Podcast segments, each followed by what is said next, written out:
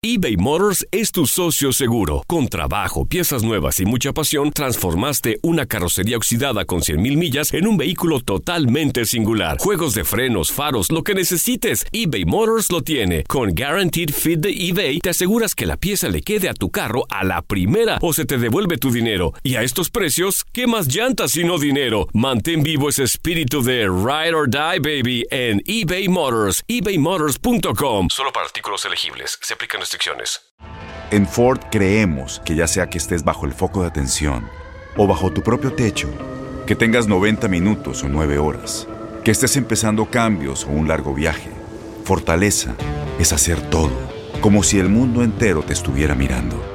Presentamos la nueva Ford F150 2024. Fuerza así de inteligente solo puede ser F150. Construida con orgullo Ford. Fuerza Ford.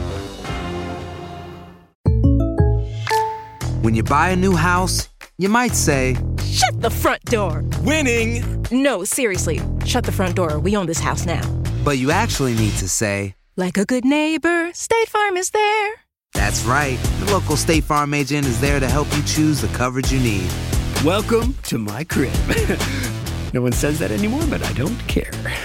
So just remember, like a good neighbor, State Farm is there. State Farm, Bloomington, Illinois. Boost Mobile tiene una gran oferta para que aproveches tu reembolso de impuestos al máximo y te mantengas conectado. Al cambiarte a Boost, recibe un 50% de descuento en tu primer mes de datos ilimitados. O, con un plan ilimitado de 40 dólares, llévate un Samsung Galaxy A15 5G por $39.99. Obtén los mejores teléfonos en las redes 5G más grandes del país. Con Boost Mobile, cambiarse es fácil. Solo visita boostmobile.com. Boost Mobile, sin miedo al éxito. Para clientes nuevos y solamente en línea, requiere AroPay. 50% de descuento en el primer mes requiere un plan de 25 dólares al mes. Aplican otras restricciones. Visita boostmobile.com para detalles.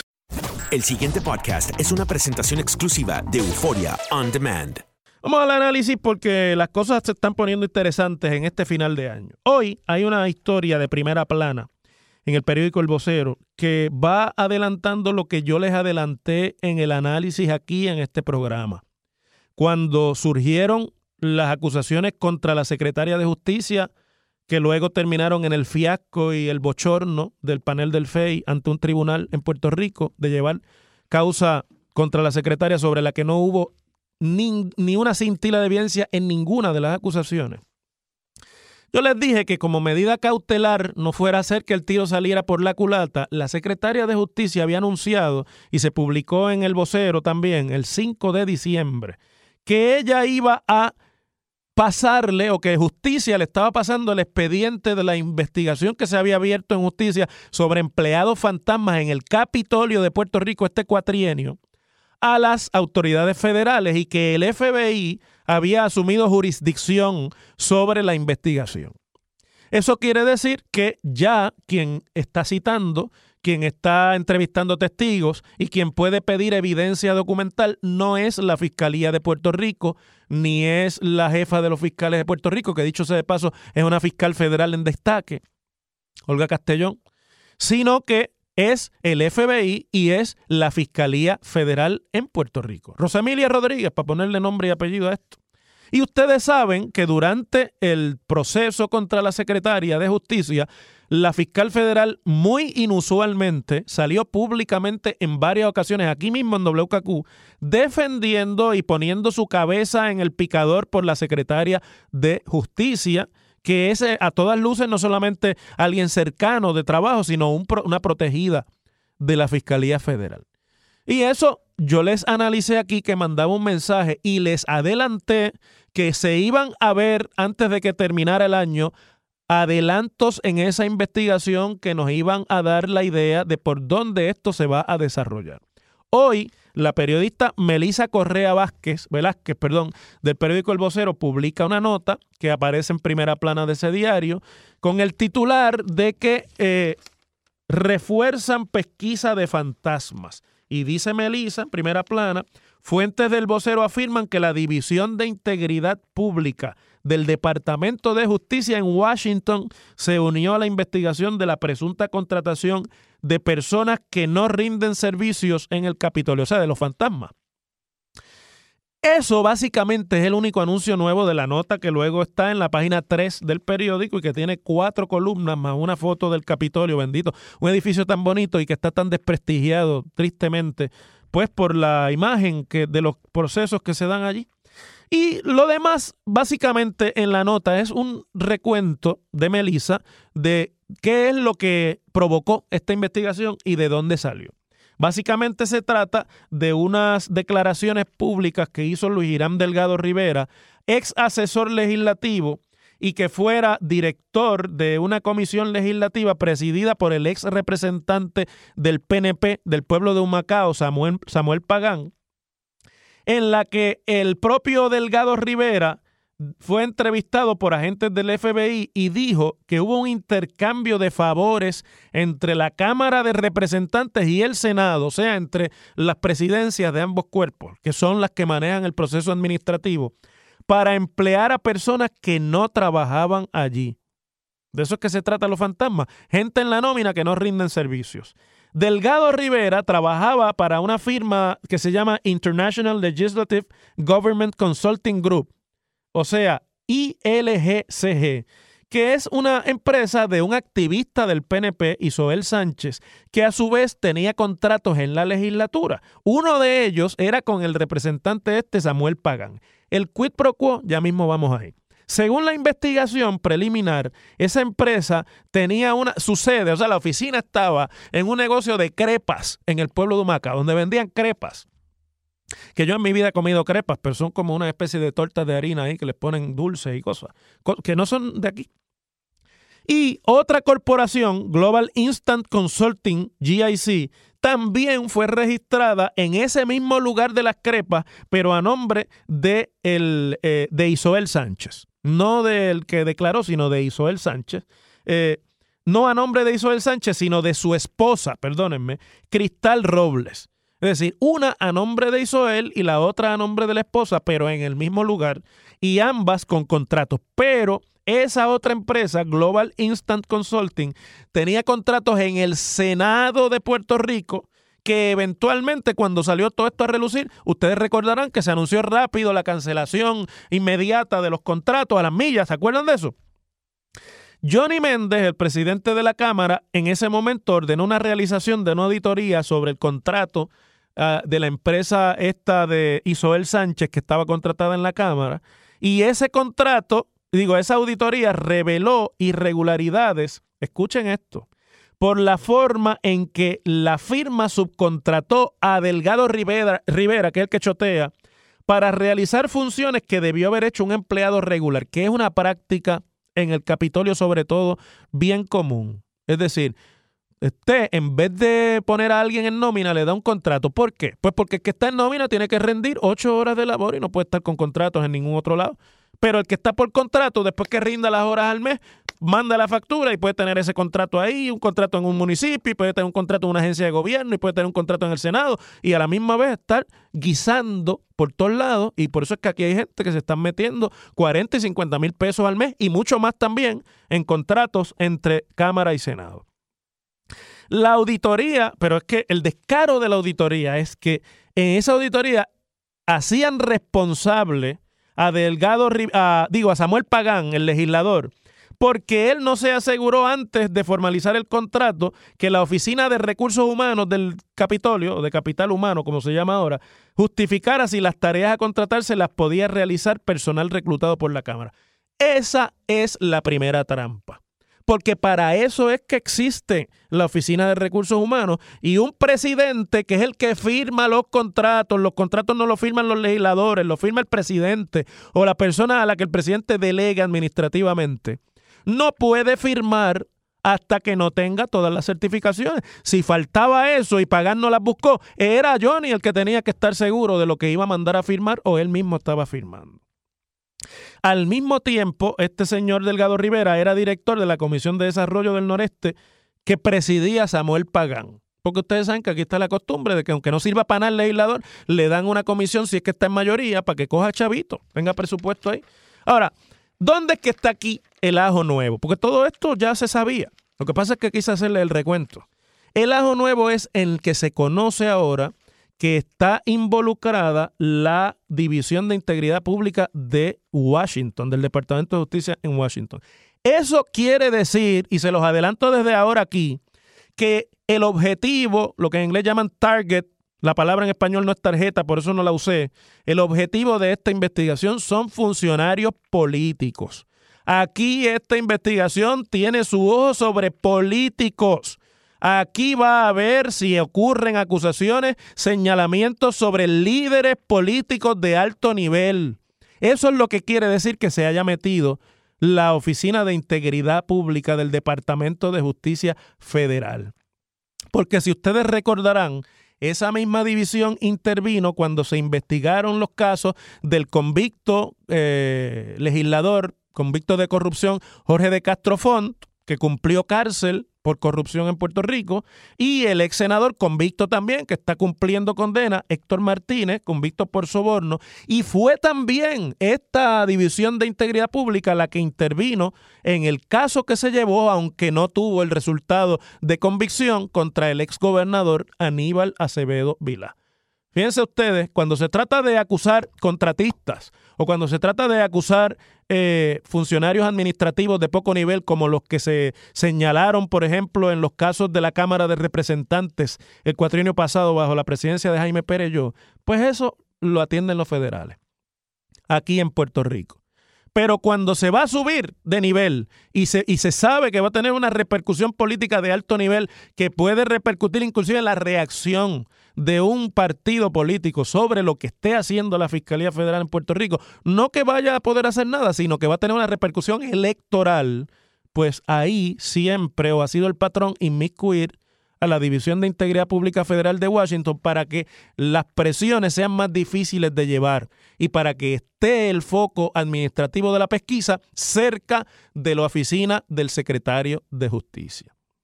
Yo les dije a ustedes que antes de que se acabara el año esto iba a humear y por ahí es que va. Si, cuando esto esté listo, no van a ser segundas montas ni pocas montas las señaladas. Aquí van para arriba. Las cosas como son. Bueno amigos, hoy desde Washington se están conociendo cosas interesantes. Ahorita vamos a hablar con Fede sobre algo que está sucediendo en cuanto al si hay o no hay cierre de gobierno. Pero en este momento quiero discutir con ustedes un asunto que yo creo que no podemos perder de vista. Ustedes saben que el gobernador de Puerto Rico regresó en estos días de Washington y ayer se dio la noticia de que se iban a liberar los fondos de eh, vivienda y que parecía que está todo encaminándose, porque aquí ha habido sin lugar a duda una reticencia de la administración Trump de entregar, entregar el manejo de los fondos eh, de recuperación al gobierno de Puerto Rico. Y los planes sometidos por el gobierno no han convencido, y lo ha dicho el presidente por tweets, y lo han dicho los secretarios de gobierno, y en realidad el problema principal que tiene Puerto Rico con esto es la credibilidad o la falta de credibilidad del gobierno de Puerto Rico en Washington. Pues ahora hay un artículo que hoy se publica en el periódico El Nuevo Día, en que se da cuenta de que funcionarios del gobierno federal, funcionarios de la administración, analizan impulsar la creación o el nombramiento de un coordinador federal para la reconstrucción de Puerto Rico con poder para supervisar el desembolso general de fondos dirigidos a mitigar el desastre que dejó el huracán María. Un poquito de historia no nos viene mal en este momento.